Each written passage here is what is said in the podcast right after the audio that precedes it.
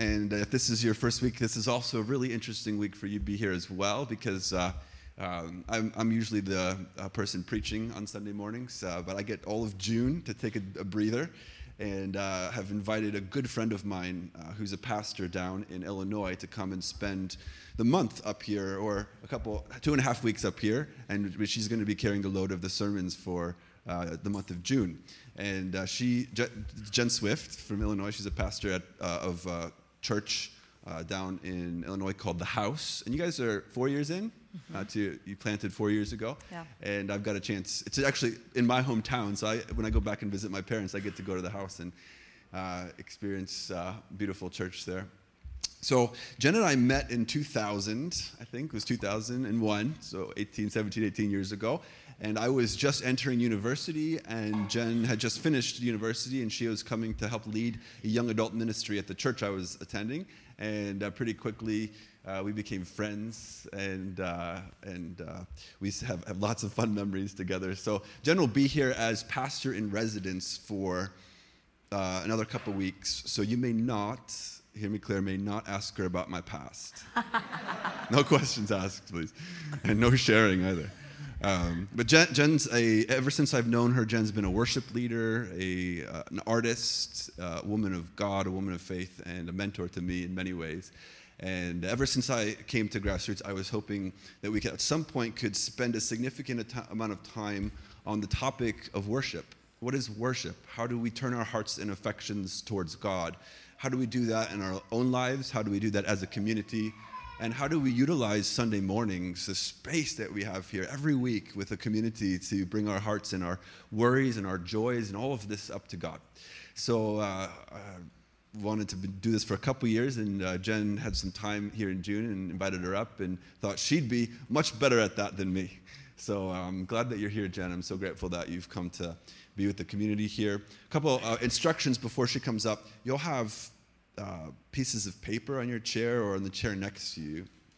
Jen, Jen at her church uh, does really interesting thing in that sometimes they do series where there's someone gets up and speaks for 15 minutes or so and then has a panel come up. And, and so we're kind of experimenting with that in a way. Um, and uh, what these pieces of paper are for, uh, today we're talking about um, personal worship, worship in our private lives. What do we do when we're at home with God, just, just us and God? And uh, would invite you to write any questions you have about your personal life of faith or the personal life of faith, how that works, on these on these pieces of paper. If you have a pen, just use that. There's back on the table back there, there's pencils. If you don't have a writing utensil, you can just go back at any point and get that. Um, and write those on there. Jen and I will we'll collect them, bring them up here, and put them in this basket uh, when you come up for communion. And uh, we'll collect those, and during the week, Jen and I will read them, and we, we thought we'd podcast something together to answer some of your questions. But also extend the invitation as well uh, that if you're interested in meeting with Jen, if you want to have a coffee with her, we're actually interested too to see if there's anybody or any, a few people that have questions about the personal life of faith that want to gather together for a coffee or something uh, this week. And if you're interested, just come up to me afterwards. Let me know that you're interested in meeting with Jen or go up to Jen and let her know. Um, we've talked about this and are interested in anyone who wants to, to have one on one, two on one, small group conversation on a follow up. So, anyway, there's a long introduction to what will be a good morning. So, Jen, I'm so glad you're here and uh, invite you and welcome you to Grassroots. Thanks, all. I'm happy to be with you in person this week. I had a couple of people that come up had come up to me and they're like, "It was so nice to see you last week." And I, I mean, I was here, but I wasn't here, and so that was really, um, it's an interesting experience to have people know you before you've been to their place. But um, you guys have given me a, a, wonderfully warm welcome, so thank you. Even before I got here, I was welcomed, and I am grateful for that. Um, anytime you move into somebody else's space, um, their regular space, you want to treat it with care. You know, like you guys are um, hosting me, you're being hospitable, and I am grateful for that. I'm really grateful for that. So, um, thanks so much for opening your home to me um, for this period of time while I get to be here. I will say, um, so I, yes, I live down in Illinois, but I am not from the Midwest originally. I hail from uh, Western New York. I actually spent a lot of time growing up in Ontario, but like that end of Ontario, the small end of Ontario, I guess, um, Toronto, Hamilton, Kitchener, Waterloo, that kind of that space. Um, and because I grew up where I grew up, I would like to say that I know what snow is. Okay, the Midwest does not. they don't get a lot, but I do. Okay, and I would like to I would like to be on par with you guys in what I believe snow to be. Um, the year that I actually moved to Illinois, Buffalo, which was like just, I mean, it's the next town over, um, got three meters of snow in like two days. And they knew what to do with it because that's how we grew up. We knew what lake effect snow was. Um, the thing that throws me off about where I live, but I think you guys have a better handle on the snow and the extreme temperatures, that is entirely new to me because in Illinois, Canada kindly sends us their Arctic wind, and I'm appreciative for that. And getting to know what minus 40 degree feel, for, minus 40 degrees feels like is uncomfortable. like in New York, where I grew up, you know, like it would snow, but it would be like balmy. It would be like hanging, so R32 at zero, right? And that was like, that's pleasant. But like 40 degrees below Celsius and Fahrenheit are the same there. Like at that point, they just they just give up and they're like, it's we're fine. It's we give up, and that's really cold. However, when I left Illinois, and this is the thing that's hard because you can experience 40 degrees below zero, and then all the way up to the. Do you know the feature on the weather app that says feels like? Yeah, that's nonsense. That's a terrible idea. I don't want to know that it feels like 120 degrees outside. I don't want to know that information. When I left the Quad Cities, it was 90 degrees, 80 to 90 degrees. So that's somewhere around like, it's 40 something, right? It's warm. It is not that temperature here. And so I'm walking around seeing people in flip flops and shorts, and I'm like, so cold right now. And that is where I give you guys so much credit. Good job for for hanging in there with the shorts and the t shirts because I'm sure that you guys are like, we are just busting out of winter any possible way we can. Good job, everyone. All right, so um, uh, just to give you a little bit of background, yes, I am a pastor in Illinois. We are four years old. Prior to that, I worked at a large church for about 13 years. Um, I definitely really enjoy a smaller church setting, a smaller community. Um, that's a better fit for me. Um, but I, it was an important place for me to work for what I needed to learn. I've also taught music both in school and uh, private lessons for about 20 years. Um, I travel quite a bit with work that I do with families, uh, specifically children that are a part of families who work overseas. And um, in where I live, I'm the producing manager of our city's orchestra. And all of that to say, um, I've worked with people a very long time. And it's amazing because I'm only 29 years old. That would be, that was a long time ago, actually. I am 42. I have done a lot of things in that period of time, and I am so grateful for what God has allowed me to experience. I've worked in education, in ministry, cross cultural settings, within the arts, with every age, every background, church and non church settings, religious but not Christian. Um, I'm telling you all of this not because it's cool, but to say that although I adore what I get to do, more so, this has um, this kind of range and scope of things um, that God has allowed me to experience has developed in me a deep and profound interest in how humanity connects with something bigger than itself. Um, how specifically, how humans connect with God um, globally across age groups. I did not grow up in a Christian home. And when I met Jesus, it was, a it was a profound experience for me. It was healing, it was transformative. And when I tell you that Jesus transforms lives, I don't just say it because I'm a pastor and I have to. I say it because I believe it with everything in me that Jesus transforms us. And everything that I do is done with the hope of seeing people sit down at a table with Jesus to have a conversation. If I can facilitate that in any way, I will find a way to do that. I believe so deeply if people could just sit down at a table with Jesus to have a conversation, they would love him. They would love him. And they'd experience transformation. We are talking about worship this month. And as I said last week, I spoke about three different kinds of engagements private, public, and a variant on that, um, corporate or um, congregational. We are working under the assumption that Scripture tells us that we have an open invitation to the throne at all times. So that's where we're starting from. And as we said, um, and this is, this is what we say at the house that worship is turning our hearts and affections towards God.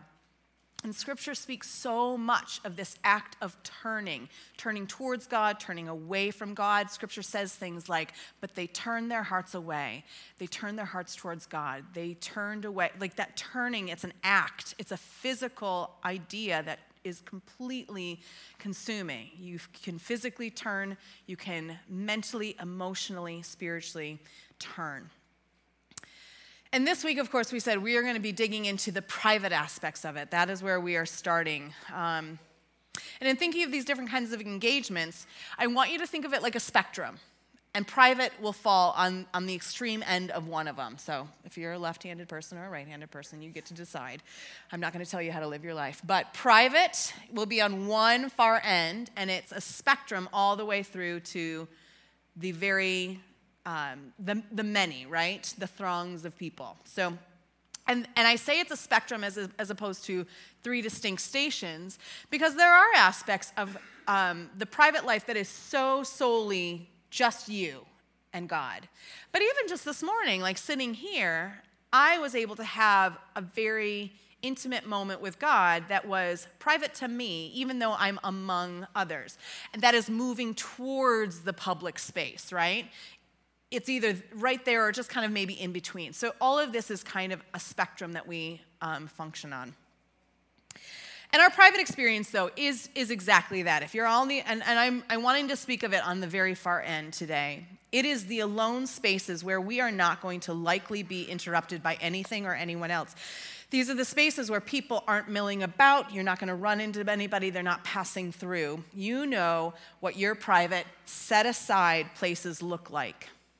And last week we talked about the need for balance within the private, public, and corporate experience, the corporate engagement in our lives with God. Um, and so you have to know what those look like for you to some degree and where you fall into engagement on those spectrums. Um, introverts and extroverts. I'm an introvert. And so, what privacy and private time looks like to me is different for what that looks like to an extrovert.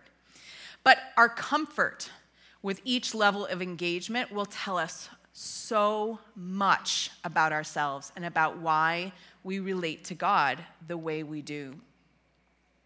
So, let's talk about what worship looks like on this end of the spectrum.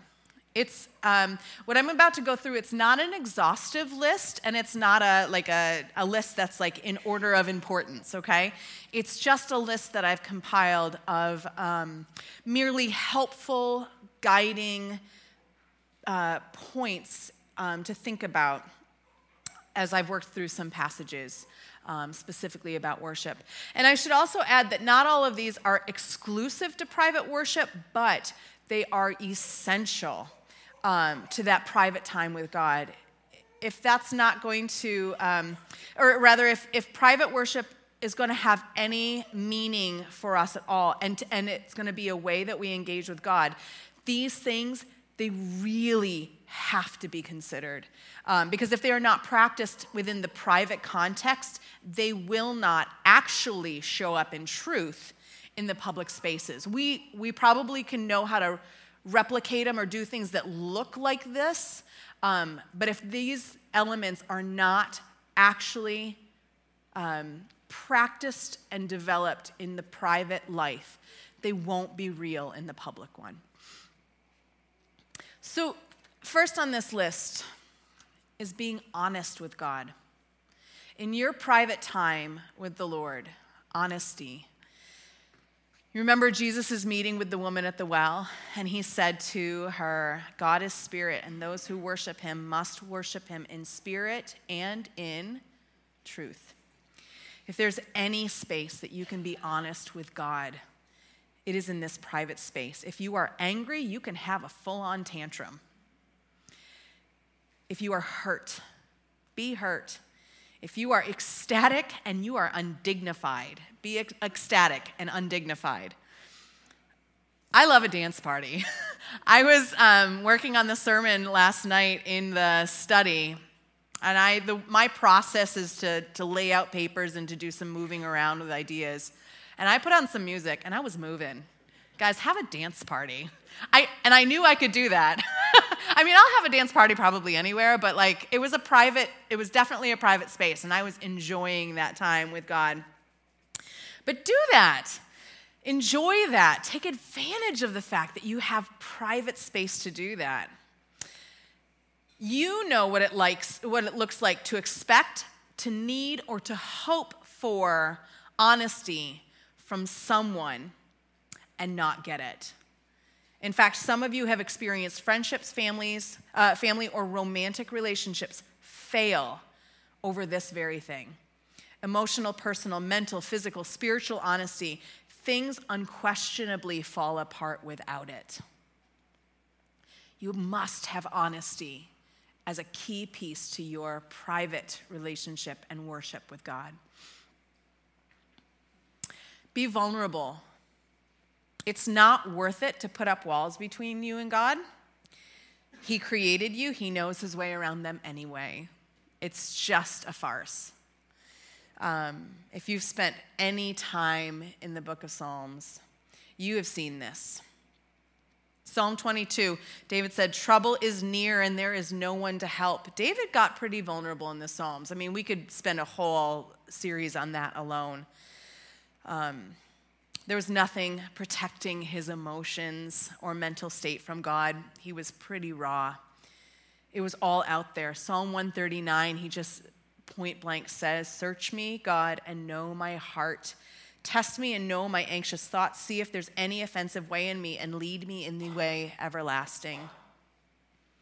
If this were to be a personal relationship, if we're speaking of, of, of relationships between human to human, this is the person this is the level, this is the kind of engagement um, where your dirty laundry is seen, right? And I don't mean just like literally your dirty laundry, although some of you are like, no, you can't see my dirty laundry, but like the dirty laundry, right? And this is the, the kind of person that knows your family's secrets. This is the level of which your ugly is seen. Um, the things that you're ashamed of are known. And you have to ask yourself is Jesus, is Jesus allowed to see your dirty laundry lying all over the floor? Is he allowed to see that junk room that you always close the door to when people come over? I hear you laughing. You know what I'm talking about. that laugh is like, a, oh, I have one of those. Yeah. We do. We all have those things. Being vulnerable has to be a part, though, of our experience with Christ on the private levels. Reverent. Our worship with God in our private uh, spaces needs to be reverent. Deep regard and respect. And this will tie in with the next one, humility. But in terms of reverence, Hebrews 12 28 says, Therefore, since we are receiving a kingdom that cannot be shaken, let us be thankful and so worship God acceptably with reverence and awe. For our God is a consuming fire. Guys, where do I begin when we talk about reverence and awe? The goodness, the faithfulness, the love, the kindness, the care, the fill in the blank. It can be anything. Think about God's story with humankind. If we were to take time, think about it, just like the song said this morning, we would be overwhelmed. We would be overwhelmed. And reverence and awe would not be difficult. It would be so easy. But along the same lines, so I mentioned humility, one of the words often used for worship is proskuneo, and it means to prostrate oneself, to kiss the hand, to fawn or crouch at the feet of. Romans 12, this is a good one when we talk about uh, offer your bodies as living sacrifices. It's really good. Verse 3 says, For by the grace given me, I say to every one of you, do not think of yourself more highly than you ought, but rather think of yourself with sober judgment in accordance with the faith God has distributed to each of you. Humility and reverence partner together. I think you can't be irreverent and humble at the same time. We remember Philippians 2, which is a great passage for this. Do nothing out of self, uh, selfish ambition or vain conceit. Rather, in humility, value others than yourself. So, when you think of someone you have deep respect for and revere, and we all have somebody, I would think, that is somebody that we have deep respect for or have, you've experienced that in your life, there's a sense that you have something to ascribe to you have something to rise to. You know that there's room to grow because of what you see in this other person. Something more you hope to achieve in light of this other. You have a real sense of knowing your own shortcomings in that area that you see them being strong in and capable in and accomplished in. And you look and you think, ah, I have such reverence and respect and awe for that person because they really seem to understand or have this figured out or this. And you have a natural humility in light of that, don't you? That is a part of that experience. So, reverence and awe partnered with humility.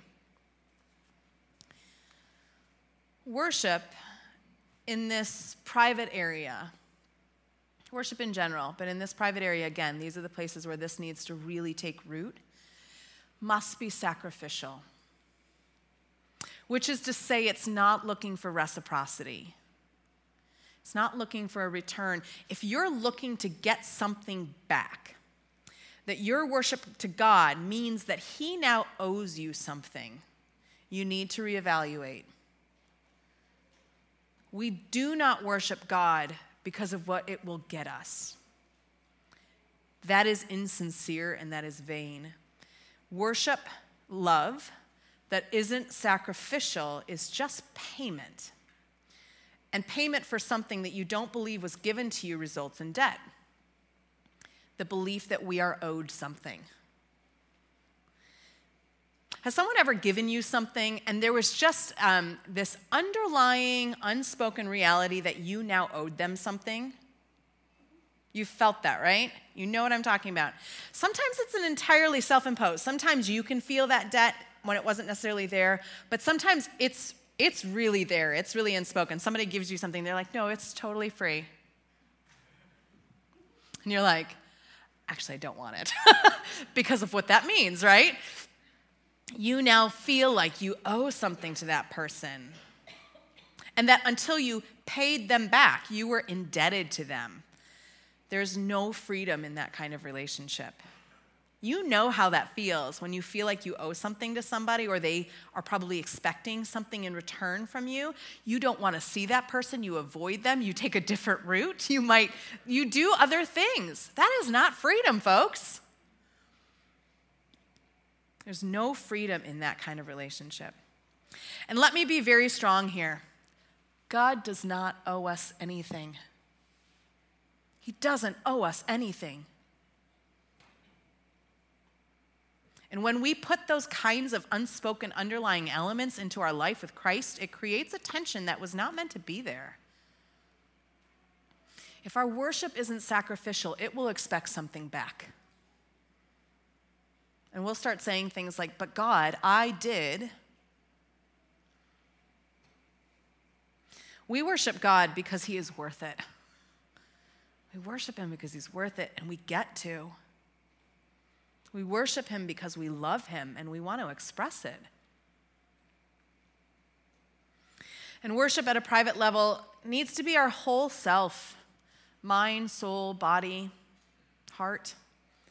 Don't hold anything back. Don't compartmentalize. Don't worship God just with your mind. Don't worship Him just with your heart. Offer Him everything.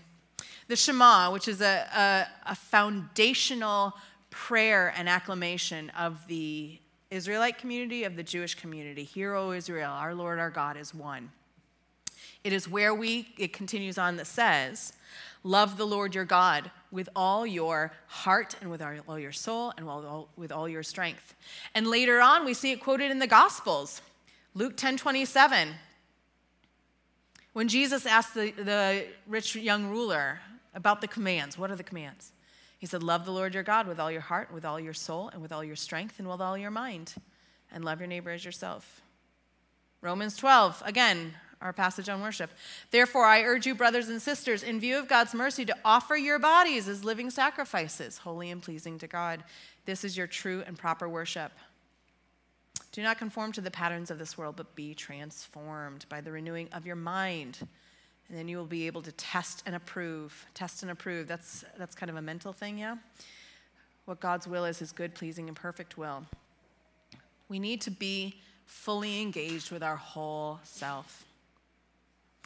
Worship will also be transformative. It will 100% transform you. You cannot leave time with the Savior and not have Him start or continue the good work that He has begun in you. I could spend weeks alone on how Christ transforms us. I said it at the beginning. I believe it with everything I am. You will be transformed. And it must be sincere. What's the point of being insincere anyway? Further down in this Romans passage, it says, Love must be sincere. And sincerity is different than honesty because there is a heart piece to it. I can be honest with you in, in sharing information, right? I can be honest with the sharing of information. I can put information on the table and have it all out there, but it can still be done begrudgingly, right? Something that is insincere um, or something that is sincere involves the heart. And it must be focused on God. He is the object of our affection anyway, isn't He? He is all the things you need him to be. He's the Alpha, the Omega. He is the great I am. Those are all encompassing things. Be turned towards him. And truthfully, this is a really nice list, but without question, as I went back through this, any number of us bristled at these, right? They made us uncomfortable and we pushed back. We heard something and we are like, oh, I don't, I don't know about that. Or how it was described, like, I don't know if that's entirely true. There were pieces to it that, that struck us a little bit. And those are things that are worth paying attention to.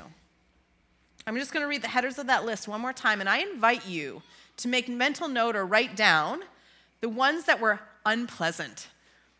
And don't worry, your neighbor won't read them. They'll be, they'll be focusing on you not reading theirs either.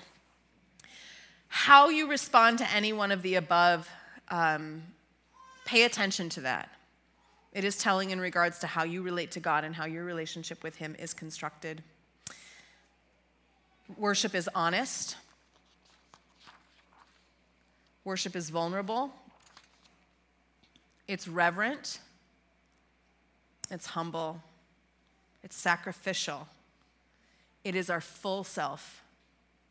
It is transformative. It is sincere and it focuses on God. And as I said, if these are not showing up in your private experience with God, they will not show up in truth in your public experience with God. And as we said, how we develop and grow in relationship with God is quite influenced by how we develop and grow in our relationship with others. Last week I presented that we are relational beings. We can't do anything about that. And as we grow and develop in relationship with God, we respond to the Lord in parallel ways. When talking about worship, we must frame it within the context of relationship. And to do so well, we need to evaluate what our relationship to and with God is. So I want to ask the question what do we believe to be true about God? Some of those answers started popping up when I was going through that list.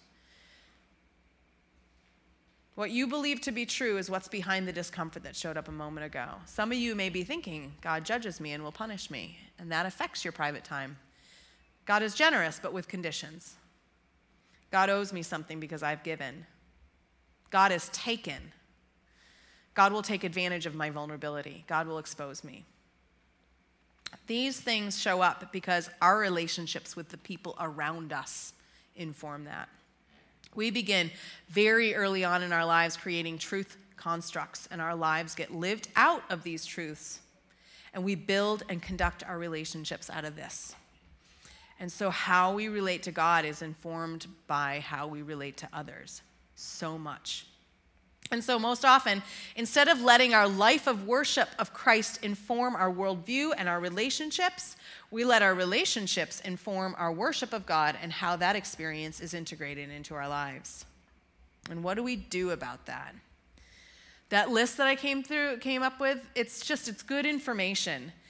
Take note and bring those things into the conversation with God. It does no one no good to pretend those things aren't a part of the relationship with you and Jesus when they actually are.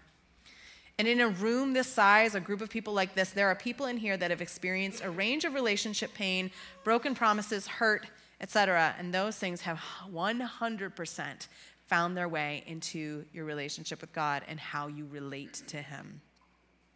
So let's get that sorted out, okay? Let's get to work on that. It is good work to do, it is transformative work. Now, some of you, those things are so influencing that you've actually stayed away from a private life of worship entirely. You don't know how to engage in it, it doesn't make sense to you. You think uh, it's too much alone, I feel silly, or because of the things that we just mentioned, you just don't want to. You just don't want that private time with God. And we stay away from private worship because it's vulnerable and we will be revealed. And truth is established in private and it is proven in public. Truth is established in private and it is proven in public. That is a difficult idea. But we need the spaces that are away from others to be able to regroup and get centered and get vulnerable and get naked. I said it. I did. Worship challenges us to take an honest look within. Howard L. Rice describes facing one's moral shortcomings it's, as a not, it's not easy. He says, God requires honesty from us, and such honesty can be painful because God knows us better than we know ourselves. Pretending will not work. God's knowledge of us demands that we come to terms with who we really are in a meaningful relationship, and this could be a close friend, it could be a romantic partner, you could never survive or gain depth if you didn't have one on one time set apart. We know that, right? We are fully aware of that. One on one time set apart to, to talk, to encourage each other, to experience intimacy, to set each other straight, to convey what's happening in your lives. I have a best friend she hears it all. I need that person in my life in which to share information and to hear information back about my life. Some of you may have a really good handle on this area. You may have no trouble setting aside time for God in your life in a private setting, in a private worship life. You meet with Him regularly, you share your heart. That is so good to hear. But let's be clear, and as we said it, if this is all that exists, if this is all that exists, and I know that that is true for some people, we also have a problem. We have met many people that have said, I don't need to go to church. I can connect with God on my own. I go out into nature, I go do this, I have I worship God at home in my garden, whatever. I can connect with God on my own. And if that were a human to human relationship, that would sound ridiculous. That would be an insane idea oh, you think that that relationship is going deeper and growing because you've secluded it off away from everybody else? That actually sounds unhealthy, right? We've had people that have gotten into relationships. We have friends that have gotten into like romantic relationships and we never see them again, right? And you're like, where'd they go? I don't know. They only just they only see each other. And we're like, that's not a good idea. That needs to be a part of a larger experience. And so it's either the friend that we're ashamed of and we don't want people to know that we have, or it's the relationship we want to keep quiet about. Either way, it's control. We are trying to control something here. We don't want to let other people in. That's a problem. When I first became a Christian, I was 14. I didn't go to church for months. I didn't actually know that that was a thing to do. I hadn't grown up in a church.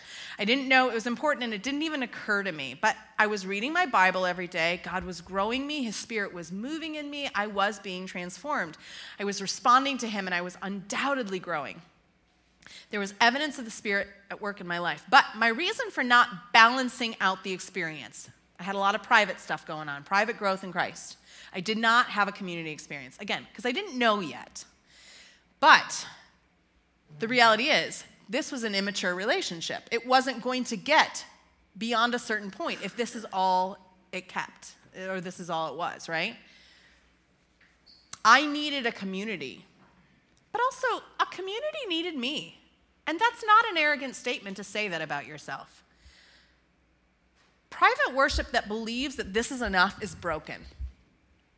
I have um, piano students that I have come to my house. they, uh, I had these kind of cohorts. So, age peer levels, um, they come together before a recital, and we do a group a group experience, and they play their songs for each other. And um, uh, and I, I, have great relationships with all these families, but one mom said to me they were to, um, something was going on, and she said, Oh, actually, we won't be there. Um, I mean, Ro- she's, Rosie's been a part of these now for a while. She knows what's going on. And, and their, their reason for being gone was legitimate. However, her, her response, though, I was like, Not the point, you know?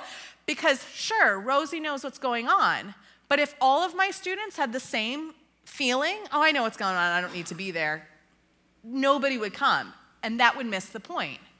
Because lessons aren't just, you don't want to keep music in just isolation and just the lessons. What's the point, right?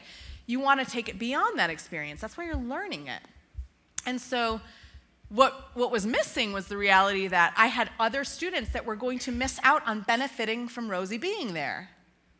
And, and that's the whole idea, is that we're here to benefit from each other, to grow with each other, to gain something more as a whole that we couldn't just on our own.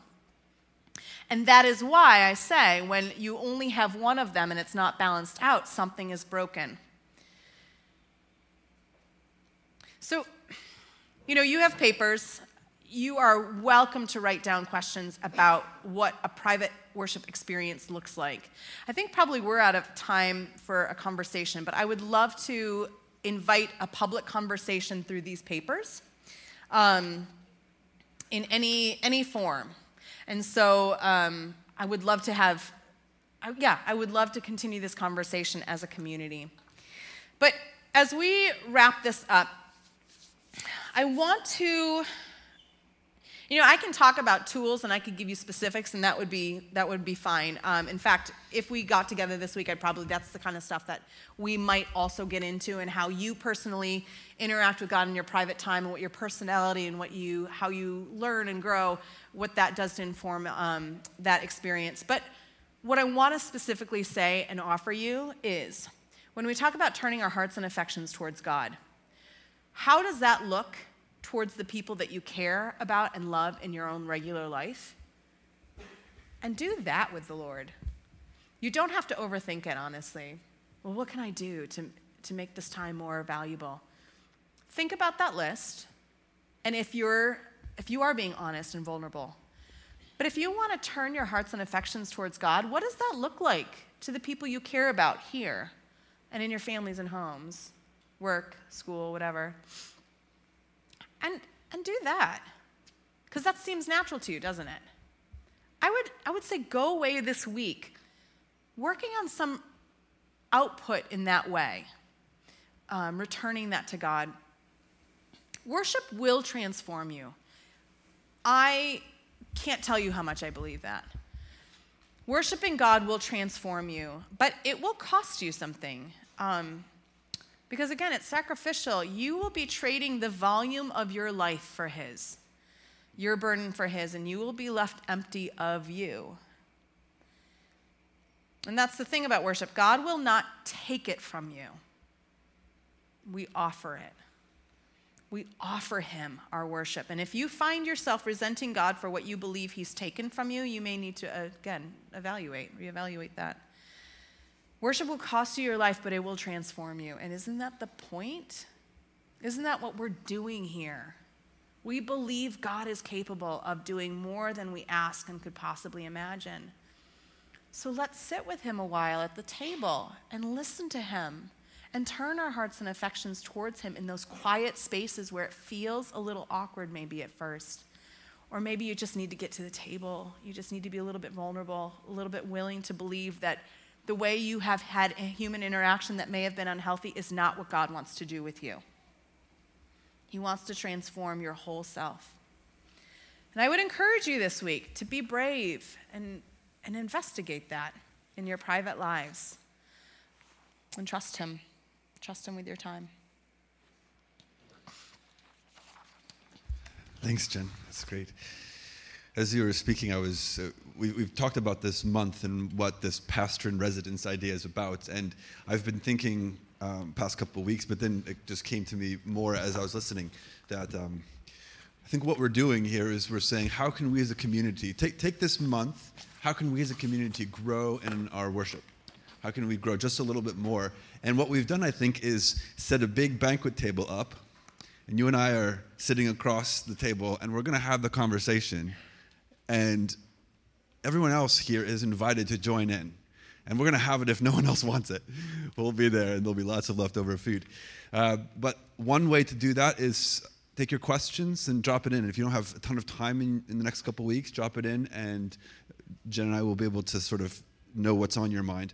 Uh, but also, again, if you want a one on one coffee with Jen, um, and talk more about this kind of stuff, she's available. Just go up to her after service, let her know, give her your information. Um, come up to me, let me know you're wanting to, a place at this conversation table, and uh, keep your eyes out. We'll have a few different spaces available um, for this conversation. So you everyone here is invited to, to join in. Um, and as we come to the table, as we do every week, we remember that uh, we are uh, remembering Jesus' sacrifice for us in a way that drew his people together to come and follow him and worship him. And so we come and we, we think of whatever God has inspired us with today, whatever he's spoken to you individually, we come with those prayers. But then we look around ourselves and remember that we're not alone. Uh, God has been speaking to every single person in this room. And uh, we come as a community and gather together. So, this is a practice that Jesus created to help remind us of that, that we, uh, this is his body and somehow we are his body. And so we take the, the bread and we dip it in the juice and we eat it to uh, bring our prayers to God, to tell him once again that we are that we love him, that we are with him, and to do that together and discern and look around us and remember that each and every one of us come and we're in this together. So, friends, the table is set here and everyone is welcome.